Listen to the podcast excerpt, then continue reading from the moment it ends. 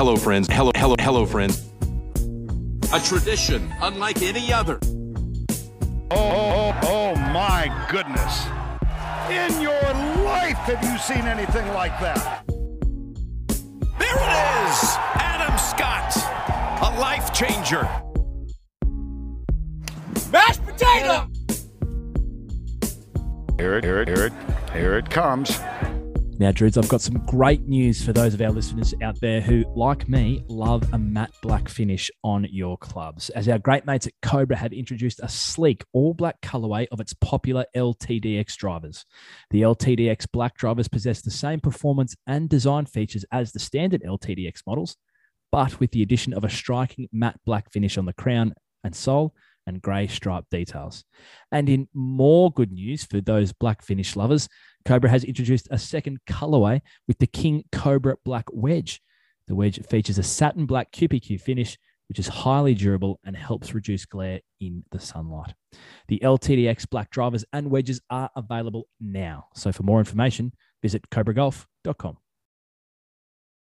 This is the 19th Tee podcast. Kieran Marsh, Nathan Drudy back with you for another week. As I welcome in Druids, I'm going to get straight into the beers. Uh, a yeah boy, courtesy of our great friends at Gage Roads Brewing Company, and one that I would assume would be sitting quite well with you after a, a fun and frivolity filled weekend for you at your Bucks party. Congratulations, my friend, for joining me here on Monday night, first and foremost. Yeah, congratulations for surviving. I think is yeah is normally the, the term. No, great day. The boys did an excellent job. Obviously, we missed you over here, KM, but uh, you know, save your trip to the to the to the west for the wedding. Uh, but no, it was a good day out in. Uh, we we played a bit of golf at X Golf, our friends out there, so that was good fun and a bit of lawn bowls and watching a bit of first grade cricket. No, it was a good day, so enjoyed it.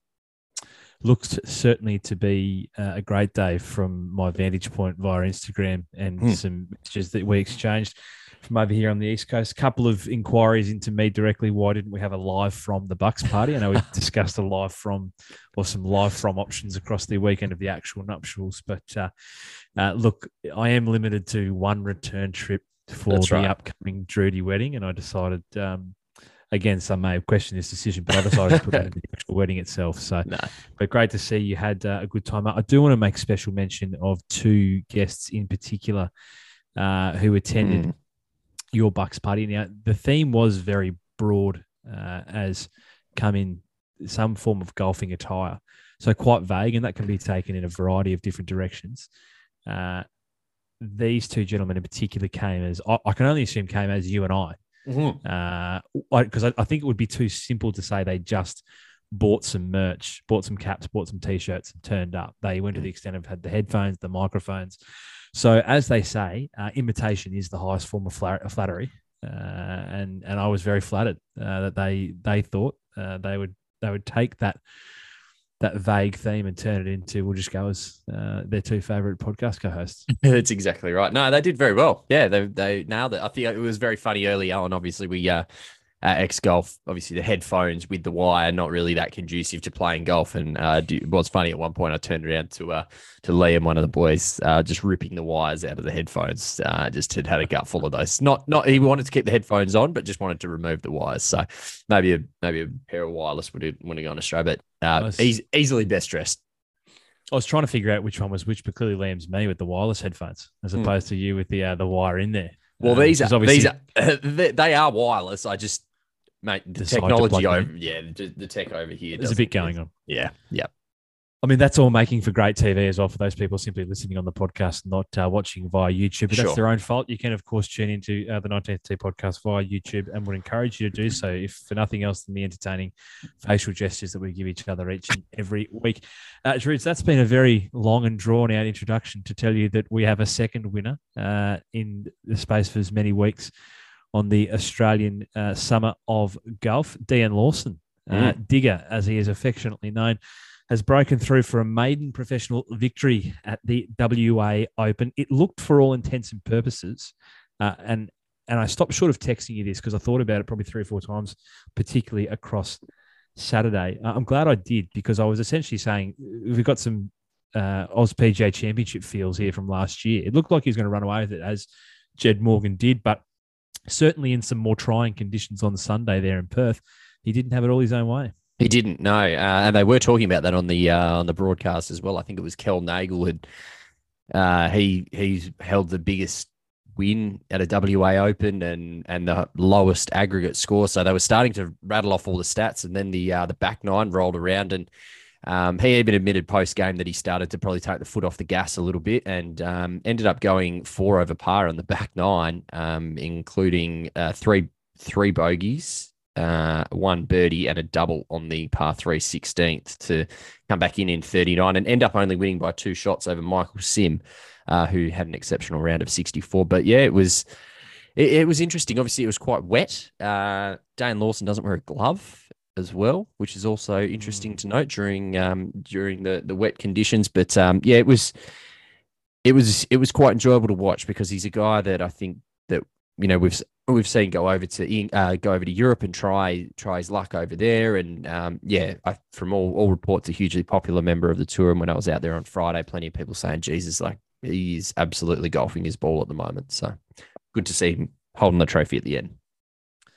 It's interesting, isn't it? You rattle off those stats and the the the back nine on a Sunday usually would be fatal Mm. uh, for a leader, but not the case when you. I think he started day eight ahead. It was seven or eight. I'm pretty Mhm. sure it was 8 Mhm. And of course, he's done all his work across Thursday, Friday. I mean, 62 to open on Thursday, followed by a 63.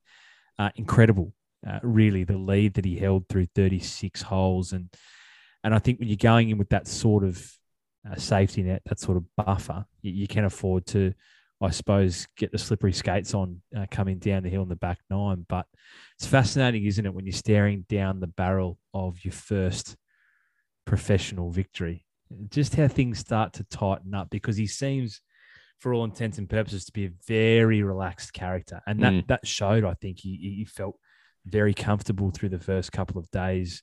Not much was phasing him because the golf course was certainly asking questions of a lot of players uh, that he seemingly had the answers for, but just that added pressure when you when you make the turn and you know you've got nine holes standing between you and lifting a trophy for the first time. It's fascinating to see the effect it has. Yeah, and I think big big part of it as well was that Michael Sim, who was really the only competitor to him at the time, was in the group ahead. So, uh, with all due respect to, to Jeffrey Guan and, and Lawry Flynn, um, they weren't really mounting a challenge in Deyen's group in the in the in Deyen's group, I believe, in the last group there anyway. So, um, yeah, he it was obviously, uh, yeah, he didn't really know what was going on. Obviously, Michael Sim up the up ahead uh, was playing quite nicely. Had a six under par, as I mentioned, and and only ended up falling short by a couple of shots. So, yeah, quite interesting. Uh, many comments made about Deyen Lawson over the over the week. Um, comparisons to uh, obviously uh, Mark Leishman, uh, Shane Lowry uh, in terms of looks. If those two had a baby, would this be Deyen Lawson? Quite possibly. Um, but yeah, no, from all reports, a hugely popular guy on the tour as well, and and I think someone that people were quite happy to see um, holding the trophy. He's, um, yeah, I, I think, you know, it probably meant quite a bit more to him than what he gave Ewan Porter in the post game interview as well. I think, you know, he said it was still, still uh, sinking in. So good, good for Deyen. Doesn't give much, old Deyen. In the interview afterwards, I was. Uh, we obviously we did reach out as we like to do with each Mm. and every one of the winners, and um, we are we are yet to hear back. But uh, even if we were to, and hopefully we still would love to have him on the show. I don't think it would be uh, one of our longer ones. He's he's a pretty to the point man. I saw an interview that he did. I mean, obviously, um, caught the great work that uh, Ports was doing on the course as he always does. But I caught an interview. I think it might have been after Friday's round that uh, another good friend of the program, Tony Webeck, did Mm. on the PGA Tour of Australia's social accounts. And geez, they covered some ground in a, in a video that couldn't have been more than 62 or 63 seconds. they got through a lot of questions. Yeah, it's ex- exactly right. I think that's well, what you see is kind of what you get. I think with Deyen. So, but uh, yeah, he's got he's got the security set pretty high on the old Instagram profile. Can't tag him in anything unless he follows you. Um, so anyway, if you're listening, Deyen, love, or, or if any of the players are listening and are with Digger, please, please reach out. Um, but you mentioned Ewan Porter. Um, just as a side note, before we move away, like what an exceptional, exceptional broadcaster! Like the quality of insight that he gives you from down on down on the uh, course is just excellent. Obviously, Nick O'Hern and the team doing some great stuff back in Melbourne as well, but there's only so much you can do from three and a half thousand kilometers away. And so for, for Ports to really paint that picture for uh, people who was on the ground, um, and obviously having been out on that course and, and knowing that course as well, everything that he was saying was absolutely true and helped to really uh, put that picture together. So yeah, shout out to Ports as well. I agree, man. I, I think the same can be said of uh, Bree Lachlan the week before in Kalgoorlie. Yeah. Uh, I think the broadcast team's been exceptional. You know, um, Mark Allen, Nick O'Hern, and Stacey Peters in the box do a fantastic job. And um, I'm sure we'll probably get uh, Ali Whitaker back for a few events, uh, you know, in the, the kind of big blue ribbon events when there's a break in the European tour. I think we're very blessed with, you know, so much homegrown talent in the broadcast box. But yeah, Ports did an exceptional job on the ground. And I think for those of us, particularly on the East Coast, um, that's so important. I mean, you know, just your statement there about how accurately he reflected the reality of the WA Golf Club. Uh, so important to have someone on the ground telling that story because they're seemingly, and I've not yet had the the uh, the privilege to play. Uh, might be might be a location for our next round in, uh, Yes, in WA, maybe. I think. But uh, just probably what I think he did well that the camera done, didn't necessarily do, which is not a knock on the camera. It never does this. Cameras never show um, depth well or scale of um, inclines, declines, undulations well. It's it's such a tough thing to represent well in a broadcast of a golf course, and a number of holes there, there seems to be steep inclines or steep Mm. declines. That you know, I think Ewan did a really good job at explaining not only the terrain but the effect in terms of taking an extra club or you know a couple of the false fronts there that we weren't necessarily picking up on the TV. So, yeah, I agree. Um, Ports is uh, is very, very, very good at what he does, and I think we're lucky to lucky to have him as we are the remainder of the broadcast team.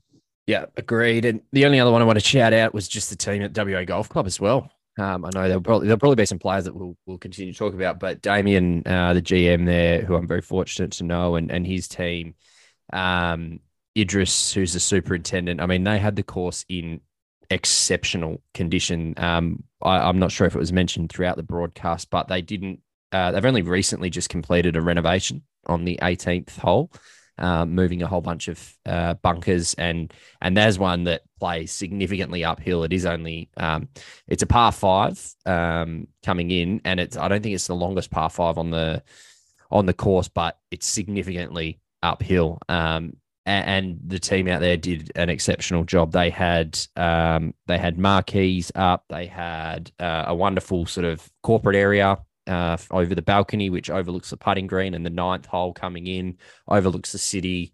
Uh, it was fantastic. They did a wonderful, wonderful job, and and I think it was reflected in the crowd numbers. I was out there Friday Arvo, and they barely could park on any of the streets surrounding the course, and there would have been at least 100 to 150 people watching Hayden Barron, Jarryd Felton, and uh, and Brett Rumford walk around on a Friday afternoon, which was fantastic, and and the numbers only ballooned over the weekend as well, even with a little bit of inclement weather. So, um, yeah, shout out to the team at WA Golf Club. Yeah, I was really impressed. I mean, it's obviously a course that you've sung its praises for a period of time now, and um, despite everything I've just said about broadcast, um, not often doing uh, the best of jobs at displaying the unique nuances of a course, it, it came up really well on the TV. I, I Mm. think it looked fantastic. I really enjoyed as well. Um, you know, again for the benefit of those back here, the pieces that they were doing with the local players, particularly Hayden Barron Mm. on each hole, kind of, you know, recording a bit of a walkthrough. And, and those guys, particularly Hayden at that course, you know, he knows it like the back of his hand, right? So I think, um, yeah, it was the way they did it is so, you know, so important when you're playing tournaments on the other side of the country. We, we often joke about it. We joked about it a lot when I lived there, mate, that it, it's almost a sense of pride being that Mm. far away. But when you're trying to project, you know, uh, a Agreed. tournament at a place where majority of people will never have seen, let alone played. They're tuning in. I think they they painted a really, really good picture, certainly as best they could, and I think it added an element to the tournament, in, certainly from a viewing perspective. Agreed. And if people want to become a member of the WA Golf Club, you can't. There's a waiting list. So I reckon it'd be, the, be one of the only clubs in WA at the moment that would have a waiting list. They've done a fantastic job off the back of COVID. Was there any other players that you wanted to to single out here? As we maybe run down the Uh, leaderboard a touch.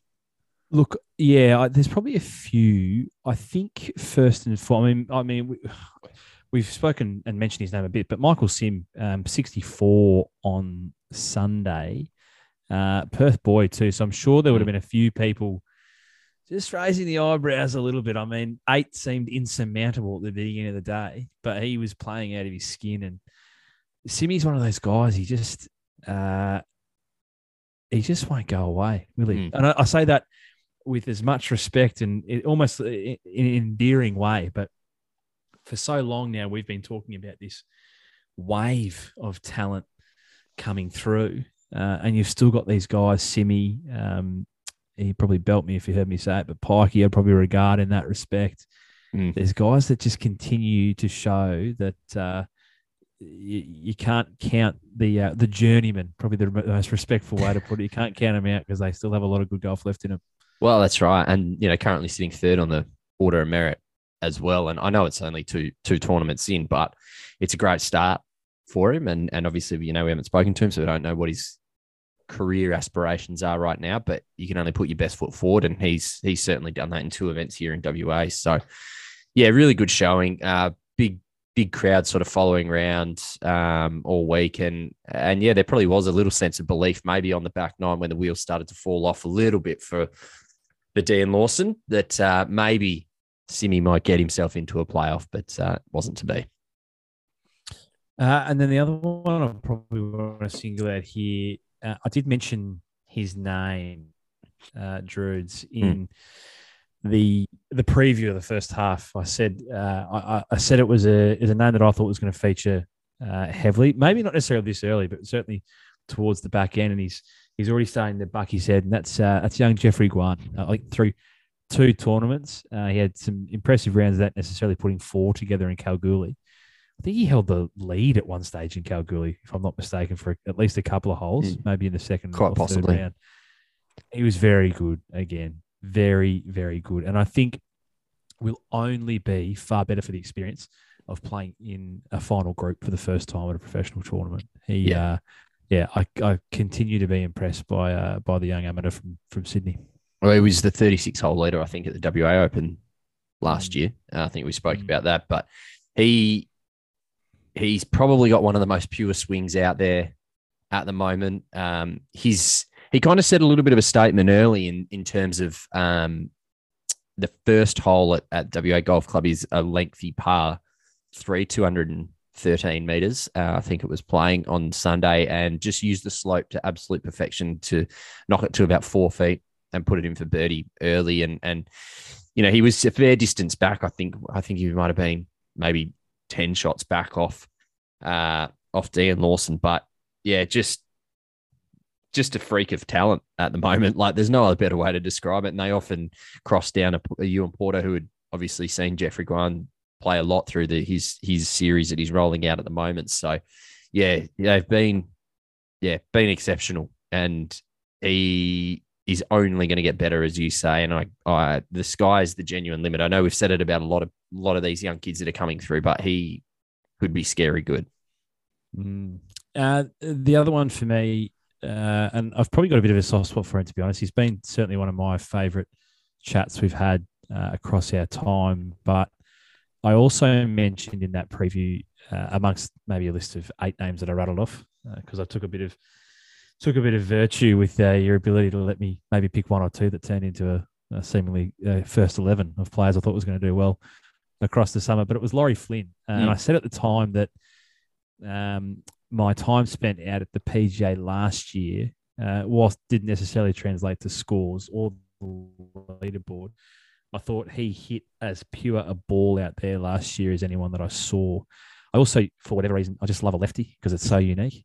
um, and Loz himself played well. I mean, you look at the four rounds, he, he's over par. He's two over par Mm. uh, on the first day, and he's even par on Sunday, and he only finishes seven shots back uh, of the leader. So 63 and then a 62 on moving day uh, was was great from the lefty. So I'm impressed to see him playing in a final group as well. And I don't think he'll be disappointed with an even par, um, 70 on, on Sunday, but a lot of good lessons learned to finish in a tie for fifth.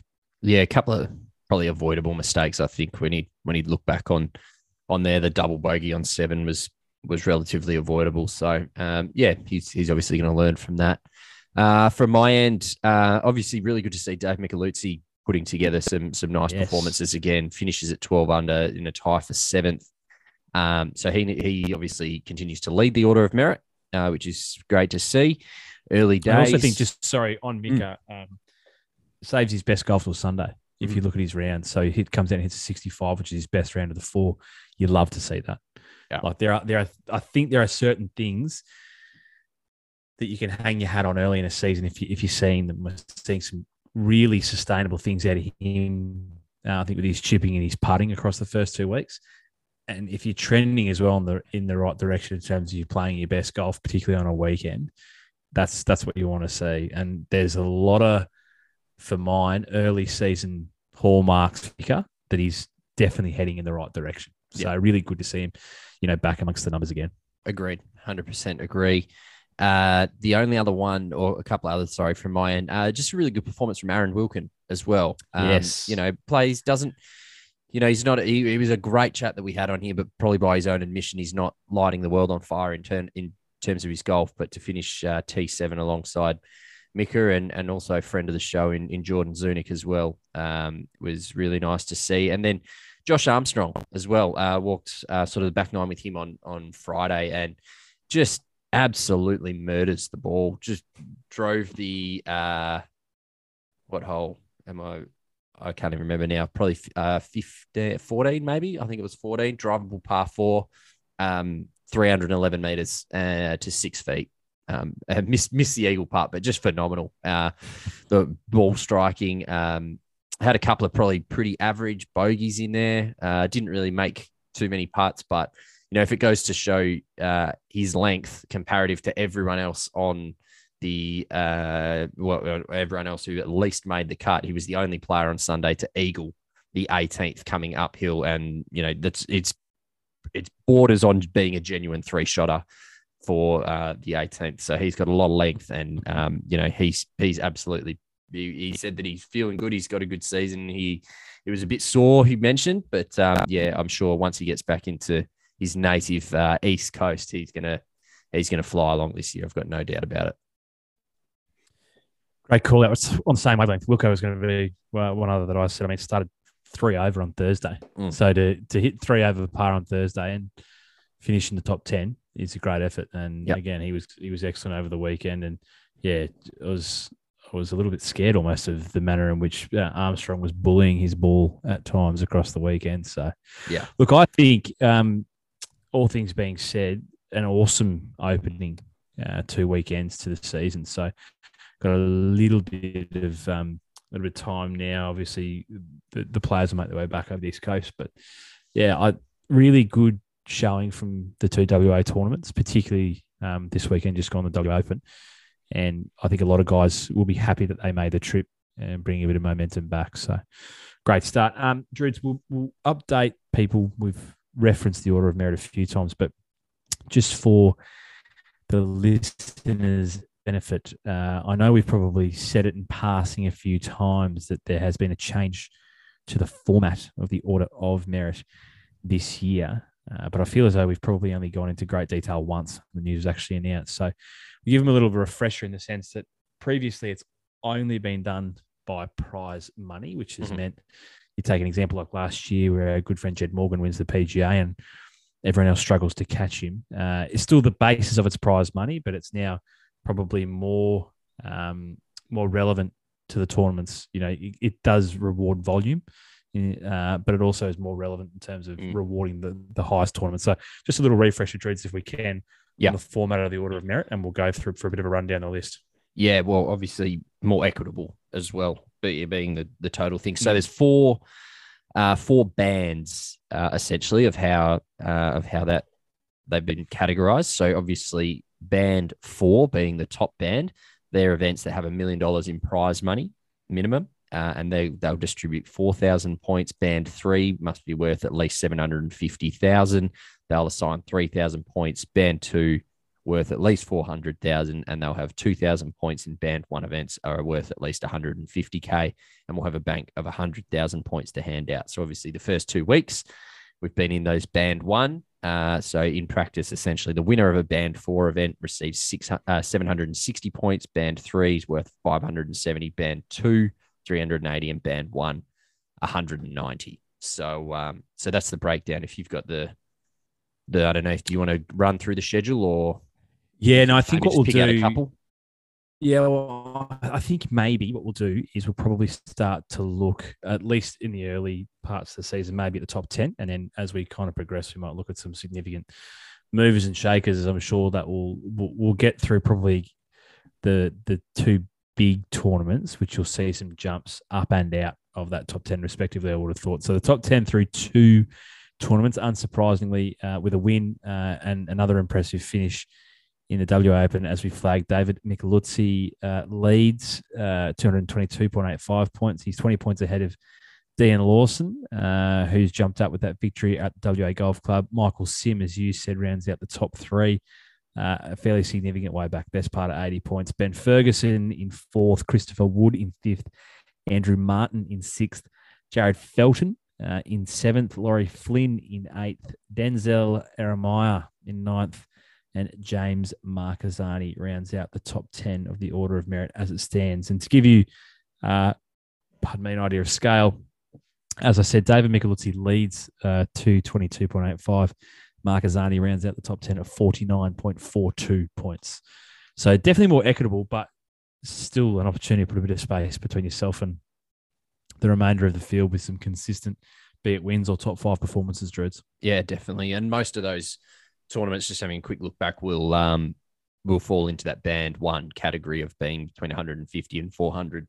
Okay, excuse me. Uh, only I think it was the New South Wales Open and maybe the New Zealand Open are 400 plus, and then obviously you got the two big events uh, being there, which will fall into band four. I don't think there's anything in band three at this point in time. So uh, probably playing on that smaller scale in terms of points, but definitely more equitable and, and a great decision. And uh, yeah, just hearing a few murmurs around the grounds on Friday, uh, everyone was much happier to be playing for points rather than cash in terms of order of merit. I bet. I bet. Uh, anything else No. from the WA Open? I think that's probably enough. Uh, Yeah. Where do we go from here? We got a break Uh, this week, or are Yes. No, we do have a break, I believe. I, we, I believe we have a break, and then we got the Vic PGA. I think it's in two weeks' Yeah. time. Uh, uh, three weeks. Three, three weeks. You're 100 percent right. 10th to the 13th of November, Moonah Links. So yeah, that's that's three weeks. Nice little break. Uh, what it does do is give an opportunity for players to get home who uh, have been competing in uh, Q schools around the world, which we'll touch on momentarily. So I'm sure that's probably why it's been worked in. Uh, but that's good. We should have a very, very strong field, I would assume, for the Vic PGA as we creep ever so closer to uh, the two biggies, the uh, Oz PGA and Oz Open. Uh, Drudes, to the PGA Tour. Uh, now, I posed a question last time we spoke. It was a question without notice. It was a question you gave considerable thought to. Um, the question was Are we seeing the best portion of golf of Rory McIlroy's career? Uh, you pondered it for a while.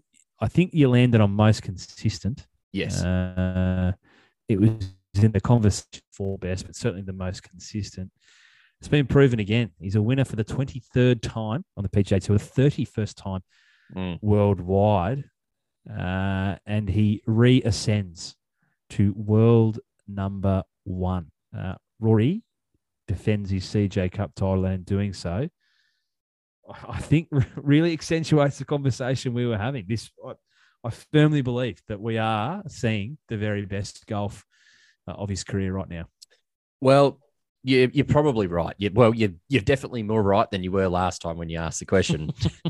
um, what I will say up front is that I did not watch any of this because obviously I was watching the WA Open uh, all day Sunday, uh, and Saturday was completely out of the question for watching golf. So, Right off, Uh, I think they, they tend to call it. yes, but I mean, looking back at some stats and some highlights, I mean, it's it it is a really impressive performance in the in the terms that he uh, led the field in strokes gained T degree and and finished, and I say only 18th in strokes gained putting.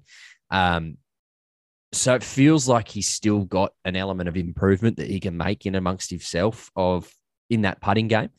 And if he manages to turn that just even up another little notch, I think we're in for a very, very scary Rory. Uh, he's going to obviously uh, feature heavily in terms of majors next year as far as predictions from people. I mean, everyone's obviously going to want him to win the Masters, and he's always a, a, lovable bet for for the Open and and any major really.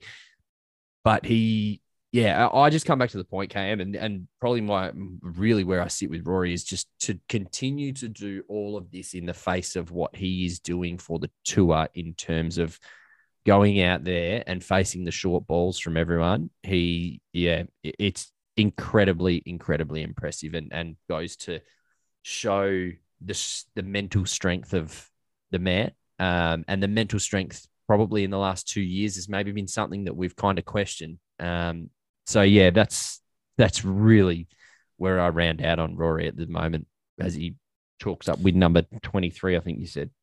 23 on the PGA to a 31st worldwide. Only 12 players now in the history of the game with more PGA Tour wins and more majors than Rory McIlroy. Let me roll off some of these names. Tiger Woods, Sam Snead, Jack Nicklaus, Ben Hogan, Arnold Palmer, Byron Nelson, Hagen, Phil Mickelson, Tom Watson, Gene Sarazen, Lee Trevino, Gary Player. That's the full list of people we are talking about more successful in the history of golf uh, than Rory McIlroy. Rarefied air druids. Uh, I think you hit the nail on the head in terms of not only getting himself back to this point, but getting himself back to this point in spite of everything else going on in his life, not least of which becoming a father for the first time. Uh, but everything that he's taken on the the full burden that he's carrying on behalf, seemingly of the game. I spoke about that a lot uh, last time we had this conversation, in the sense that yes, there's two primary players in the background, but there's only one consistently playing week in, week out on the tour, and therefore facing questions week in, week out on the tour. The other, uh, yes, he's the greatest player of all time, but has been a recluse in this situation, right? So has that luxury and can do that. It clearly meant a lot to him. I don't know if you saw um, the the interview on the 18th green after the victory, but uh, choking back tears talking about the fact that he's never enjoyed playing the game as much as he's enjoying it right now. Um, that he has rediscovered his love for the game, um, and that the thing he's enjoying most about it, because he was pressed on on those statements, is is the the journey of continuing to find the best in himself. Uh, and I thought it was quite prophetic that he said, "I'll never figure this game out. Nobody will, but I'm really enjoying trying." Mm. And I that there was something there you know, I only have to cast my mind back two years. We were having quite literally the polar opposite conversation about this individual. There was it, it, his eyes were almost devoid of life. It was sluggish. There was no love. Uh, at the time, I felt like we were saying he needs a break. He just needs to walk away for a period of time. And to think that he's gone on that trajectory in that time since, it's quite remarkable. Uh, he is, uh, yeah, he's a generational talent and and I don't think there's any other way to look at it. And whether or not this lasts for three weeks back at world number one, or whether it lasts for the next two years, I, I think it's it's very very special what we've seen from from that individual to claw his way back to that position. Yeah, agreed. I think you've absolutely nailed it there. There's no yeah, I don't think there's much. There's too much more to add. I mean, every time we we record, I feel like that we add something to the Rory story, right? Like it's we we always continually pump his tires up, and then we yeah. sometimes you know deflate his tires around a major when he when he's not holding the trophy. But yeah, it, it's just another you know um, another feather in the cap of what's been an exceptional 2022. You know, we look back at the major record that he had this year. Um, obviously, as you said, defending his title, everything that's gone on off the off the field as well. Like it's it's been an incredibly, incredibly impressive 2022 for Rory McIlroy it's interesting, right? I, I, I, don't know. There was a little little video that went. I won't say it went viral. That's an overused word, but it it, uh, it, it hit my algorithm. That's for certain druids before the tournament. I'm um, not sure if you saw it, but he was doing his his scheduled press appearance uh, on. I think it might have been Wednesday. It might have been the day before the start of the tournament. And young Tom, choo choo train, Tommy Kim. busted into, well, didn't bust in, he probably subtly made his way into the back of the press conference and took a question. So put his hand up, the microphone was brought over to him, and he asked Rory a question. Um, and it was about how he handled early success and how he's managed to translate that into the remainder of his career. And gave it, I mean, I, I thought it was an excellent question from a guy who's now a two time PGA Tour winner, uh, you know, by the age of 20, who uh, ironically was also scheduled to play with Rory through the first two days. So I don't know if he's just trying to preempt maybe a conversation over the next 36 Mm. holes, but Rory handled it beautifully. You know, he said, first and foremost, I don't think I've been as successful as early as you have been. Um, he said it's harder to it's harder to stay at the top than it is to get to the top, which I, I thought was enormously prophetic when you consider he's now back at world number one, having by virtue of winning this tournament and Scotty Scheffler not having his best weekend. So he's now back at that grind of like, "Ah, I have the target on my back. I'm the the sought after player, and that's Mm. going to be harder than probably what the last two years have been back to get there. And then his third thing was his, his time. He said, you know, you've got to remember what got you here, and that was hard work. Because he actually looked at Tom Kim. He said, I can count six sponsor labels on your shirt that you're wearing right now. That's six people who want six bits of your time, and it's only going to get worse. But you've always got to make time for what got you to where you are now, and that's just love and practice for the game. And but he is he is a treasure, I think, uh, where he's kind of grown himself to. Um, yeah, it's it's it's very very special. I think uh, what we have in front of us, and hopefully we see it for a long time to come. Um, Mm. Because all too often we only appreciate this as much as we've done with Tiger after the fact that we're on the down. Right? Right. We never appreciate it when it's when it's still rising. It's it's when it's on the down. So Yeah. I hope we can. Two little stats I just want to rattle off about Rory um, Mm. before we cross that off. So these two stood out to me the most. Uh, the first is from uh, Kyle Porter, uh, unsurprisingly for me. Mhm. Love me a little Kyle Porter corner of the golf Twitter. Uh, he tweets today How hard is sustained greatness? Only three golfers have had 10 plus year gaps between stints at number one. Uh, Tiger, 17 years between his first and most recent appearance at world number one. Greg Norman, funnily enough, at 11 and a half years.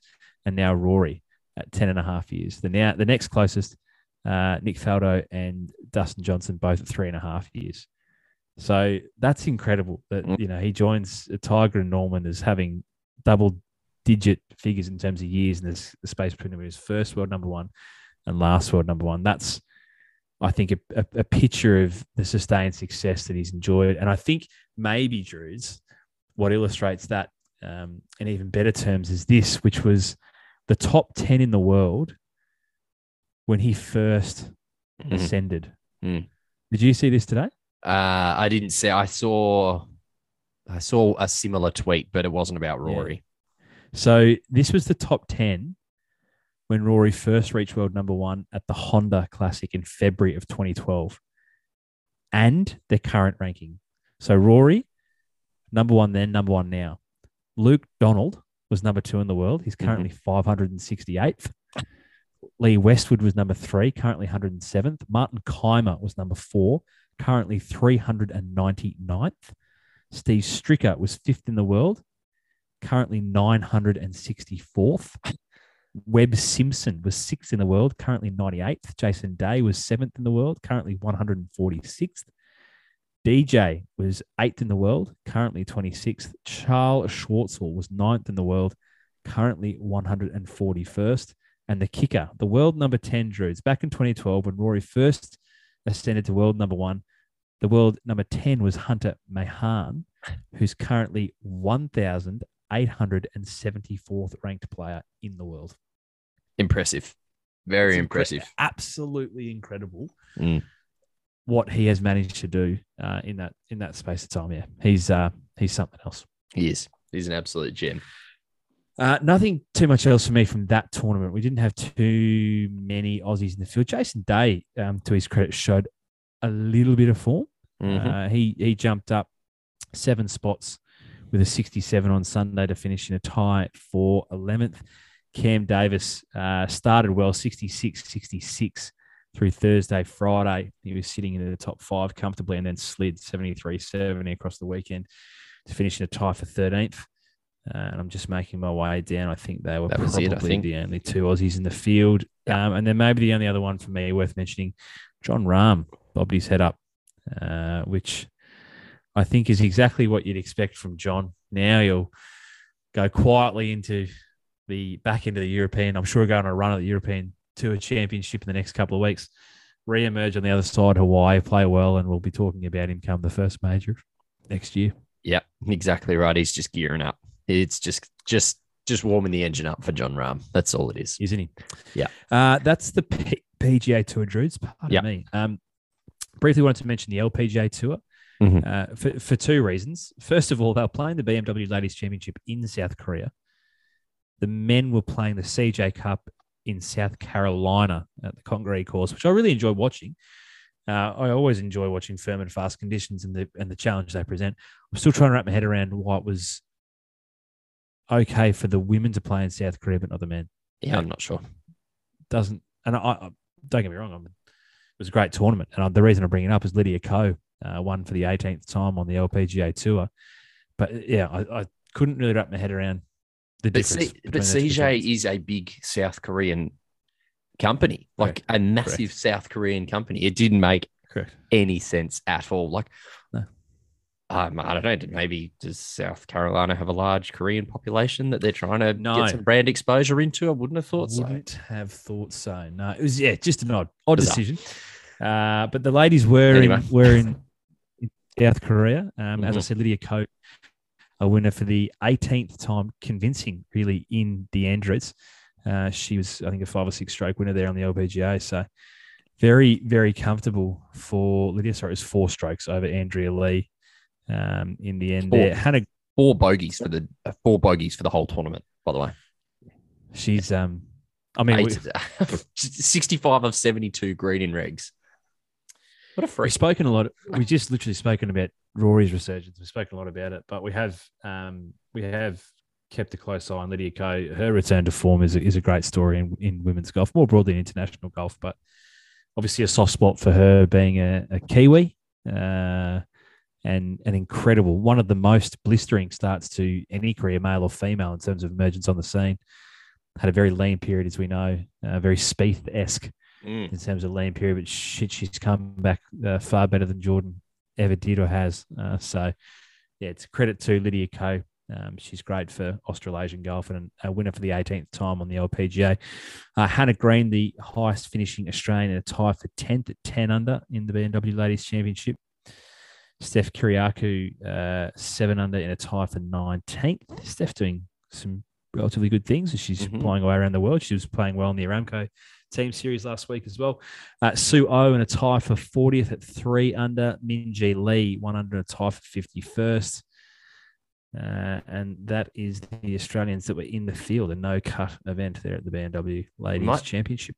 We might have to do some digging on this, and we probably should have done it before we hit the record button. But Jin Young Ko withdrew after shooting an 80 in the opening round and then a 79 in the second round, including in the first round a 10 on the par 5 18th.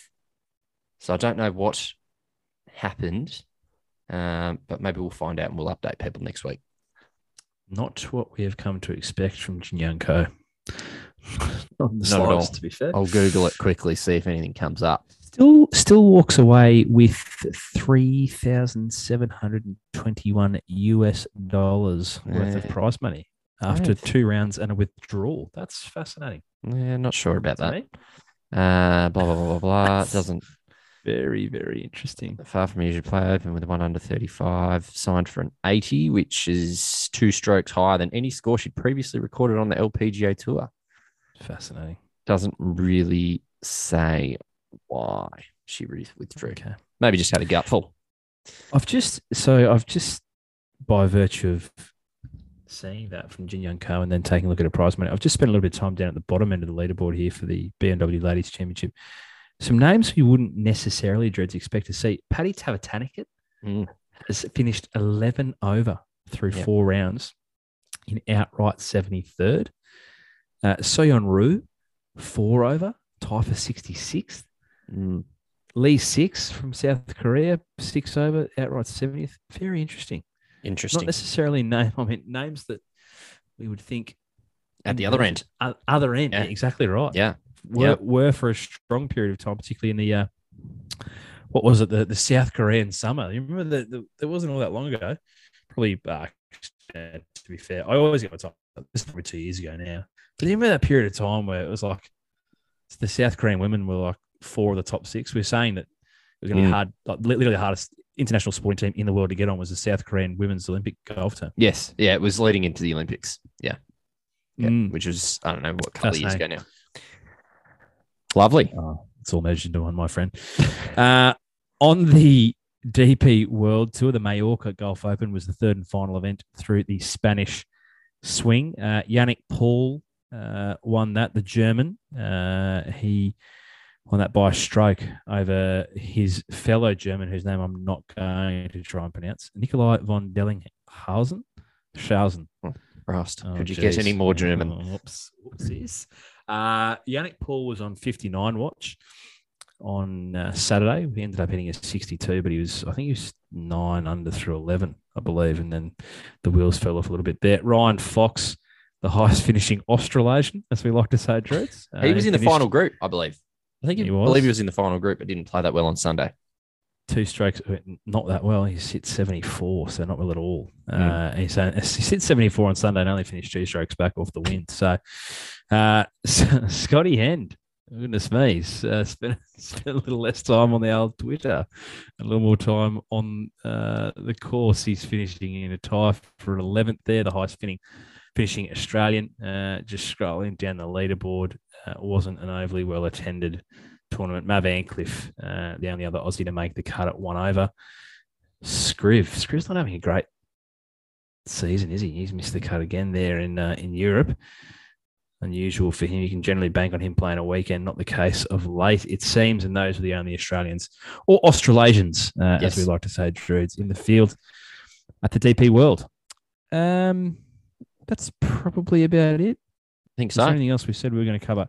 Uh, sorry, there was Korn Ferry Tour. Oh, yes. uh, Q School second round. Uh, look, tough, tough end Mhm. for a number of Australians, uh, not least of which our mate was.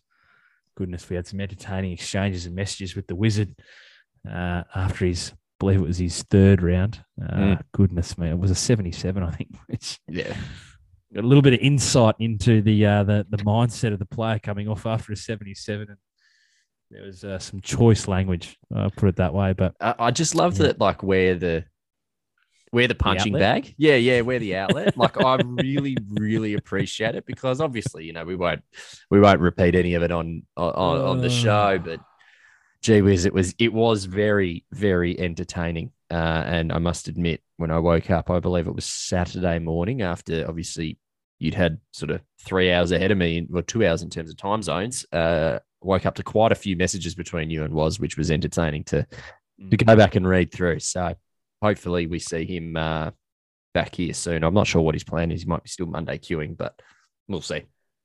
Look, it was an exchange of thoughts that he certainly needed at the time. I think Yeah. he was searching for a 58 or 59 on a Sunday to maybe put himself in the conversation of scraping in. So that gives people an indication of where his head was at. Uh, but look, if nothing else, it'll mean we'll see him, uh, I believe, back here for the Vic PGA. Uh, so looking forward to. We'll have our annual catch up with Yeah. the Wizard um, when he's back on home soil and the uh, the time zone is a bit more manageable. I'm actually just looking here. So Ryan Ruffles was playing, uh, and he did not qualify out of his event. Which uh, which one's this? This is one in Georgia, I believe. But I'm looking here. I'm seeing a Curtis Luck, Mm.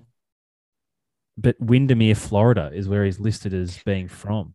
Yeah, they. I think they would do that. Even if you look at Wazza, they might still say Scottsdale. Not sure. Mm. Bit Well, I suppose bit- Ruffles Ruffles is Windermere, Florida, so Yeah. that must be the one and the same. Curtis Luck, he definitely has. He finished at 19 under, so he is through to the final round. But yeah, a number of number of Aussies weren't as lucky. That was sorry, that was in um, Plantation, Florida. Yeah. Uh, that tournament. There's a number of Aussies that missed. Wizard missed. Nathan Barbieri missed. Gailey missed. Um, which is great news for me and my bet of him order of merit so we can get him home and start playing some tournaments. Thanks, Gailey. Um, but obviously not great for him. I would love to see him obviously get through and maybe get his card. So Yeah.